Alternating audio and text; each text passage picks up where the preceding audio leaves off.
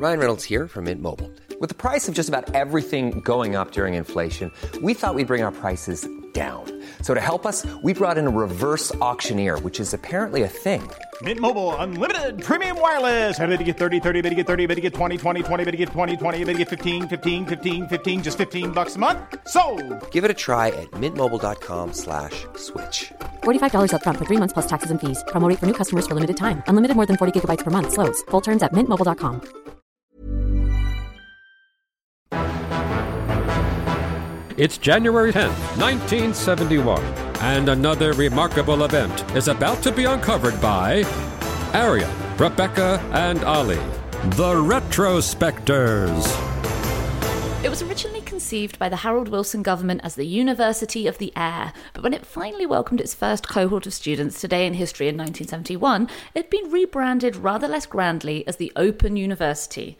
But this radical proposition, the ability to obtain a real, recognised university degree without setting foot on campus, had had to battle through years of opposition. The Open University's aim was to use distance learning to primarily help non traditional students, like housewives and school teachers, get a tertiary education in the first place. There were an estimated 10,000 applications at the end of its first week after it was announced, and more than 100,000 when it eventually closed applications for the first year. Yes, this really was the birth of remote mm. learning, and it happened in England. Things were sent out via post, correspondence texts was what they called the 30 to 50 page weekly booklets, which you'd read in conjunction with the televised lectures, which is how you would attend your lessons. There were two issues with that.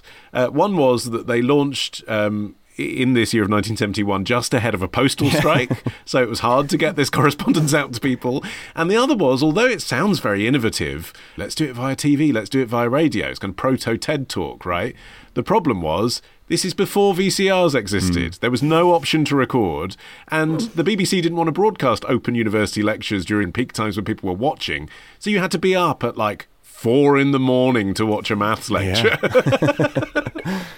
But the remote learning model was based on something that did already exist and that many ambitious and intelligent people who weren't privileged enough to access university had relied on for generations, and that was correspondence courses as well as night school. That was another thing that was, you know, very commonly done. But the thing is, is that that was considered a decent enough way to get a qualification in, say, bookkeeping or hmm. shorthand. But the idea that you could get a university degree that way was something that was difficult for a lot of people to accept, and that a lot of people felt like would cheapen the university experience, which is worth saying at this point was only available to fewer than 10% of school leavers. Yeah, and combine this with the fact that educational reformers had a really long history of over promising and then massively under delivering when it came to new educational technology. You know, as far back as 1922, for example, Thomas Edison declared that the motion picture is destined to revolutionize our educational system. So it's not surprising that when the Open University came about, there was just almost hostility from many commentators, both inside and outside of Britain's traditionally class bound universities. For example, Ian MacLeod, the Shadow Chancellor of the Exchequer, called the idea blithering nonsense. Yes, and that was the same inside and outside the Labour Party as hmm. well. I mean, you alluded, Rebecca, in your intro to this being the conception of the Labour government, but it wasn't really. It was actually the sole brainchild of Harold Wilson before he was Prime Minister, who had this concept of the University of the Air when he was on the Scilly Isles on holiday, and he just jotted it all down quickly on a piece of paper. And then, in 1963, gave his maiden speech at the Labour Party conference in Scarborough as leader and just stuck it in there. this is the white heat of scientific revolution speech, which Politico still talk about now, forging a new Britain through a Labour government, etc. But in that speech says, oh, and we're going to do this University of the Air thing so everyone can learn stuff. Anyway, and he never discussed it. He never discussed it with his shadow cabinet. And when he became Prime Minister, empowered uh, a woman called Jennie Lee to basically go ahead and do this with minimal uh, recourse to the treasury. Yeah, she was the Minister for the Arts in his cabinet at that time, and she was instrumental in pushing the project forward. You know, it was Harold Wilson's passion project, if you like, but it, it required so much constant effort that it was something a Prime Minister couldn't personally have undertaken with all their other responsibilities. Um, Jennie Lee got stuck into it. She herself was from a working class mining community, and her University of Edinburgh education was owed to a scholarship. So she was very much personally invested. She was very cool. She was elected as MP for North Lanarkshire in 1929 at the age of 24, mm. which made her not only the youngest woman to sit in Parliament at the time and for a long time afterwards, but also it was remarkable because women under 30 had only got the vote the previous year. You know, she was part of that first cohort to vote and she was elected to Parliament from the back of it. And when the first Open University degree ceremony was held at Alexandra Palace in 1973, it was broadcast live on BBC Two, Lee was among that first batch of honorary degrees in recognition not only of the work that she'd put into the organisation and the driving forward of the project, but also in recognition of the fact that there had been so much opposition even within the Labour Party. It's funny that, you know, in 1969, you only had 5% of Britons getting any sort of higher education, and more than half of UK employees just having no qualifications at all. So the Open University itself was this hugely innovative idea, not least because it had no entry requirements and it welcomed part time and mature students. So you didn't have to be someone who had wealthy parents who did really well at school and got into one of the old and rarefied universities that the country was and still is very, very good at. This was a totally different idea. And by the end of the 1980s, 100,000 people had graduated from it. And some of those people have gone on to be famous in the field that they studied because of the Open University. It's amazing. And some have gone on to be famous in things that they didn't study. Yeah. So Holly Willoughby uh, in psychotherapy, uh, Lenny Henry in English literature, Myleene Klass in astrophysics, and Jerry Hall in humanities, which I think speaks to, you know, the other facet of the Open University, which is if you look at the courses they offered, even on this day in 1971, there were four courses mathematics, understanding society, humanities, and science. Yes, they're all building blocks if you come out with a degree to go on and do something else. But they're not bookkeeping, are they? Hmm. They're not things that guarantee you a job.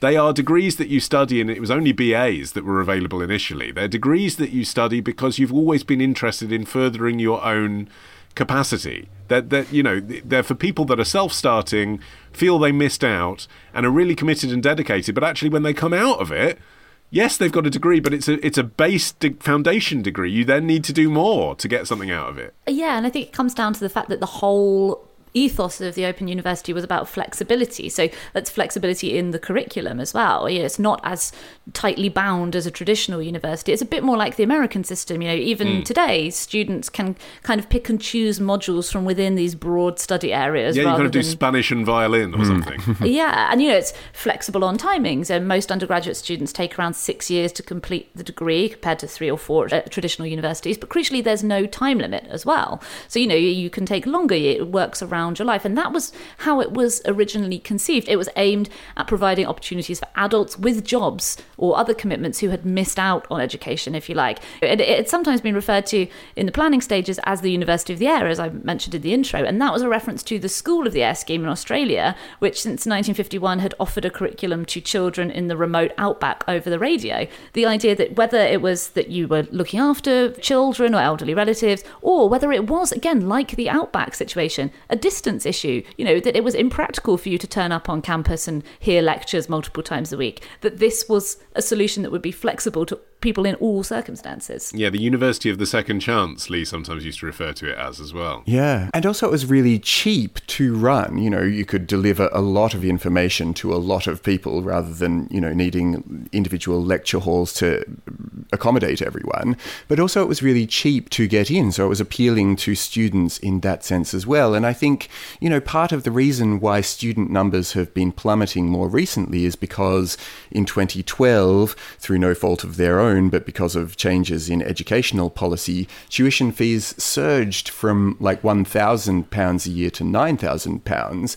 And students just were like, well, I'm afraid I can't afford that. You know around another job or around being uh, you know a stay-at-home carer or whatever else it was that they were doing. This change in the pricing structure was one of the things that has sort of led it into a period of decline. And in terms of fun, In case you were concerned that, you know, by doing your entire course remotely, you get to miss out on some traditional student activities that go beyond uh, books, uh, you'll be pleased to know that there was a residential summer school. So if you were doing a course, you got to go for one week and have face to face lectures, meet your colleagues, meet your tutors, and everyone's kind of like in their mid 20s or older having this kind of one week of university type activity crammed into seven days, specifically for people who missed it and regretted it. Uh, you will not be surprised to hear, dear listener, that this included some debauchery. yeah, they're like, this is much more fun than getting wasted at home. Tomorrow. Elizabethans would have easily been able to work out that the odds of winning were 1 in 16,000. Ditch the ads and get a Sunday episode when you join Club Retrospectors. Patreon.com slash retrospectors.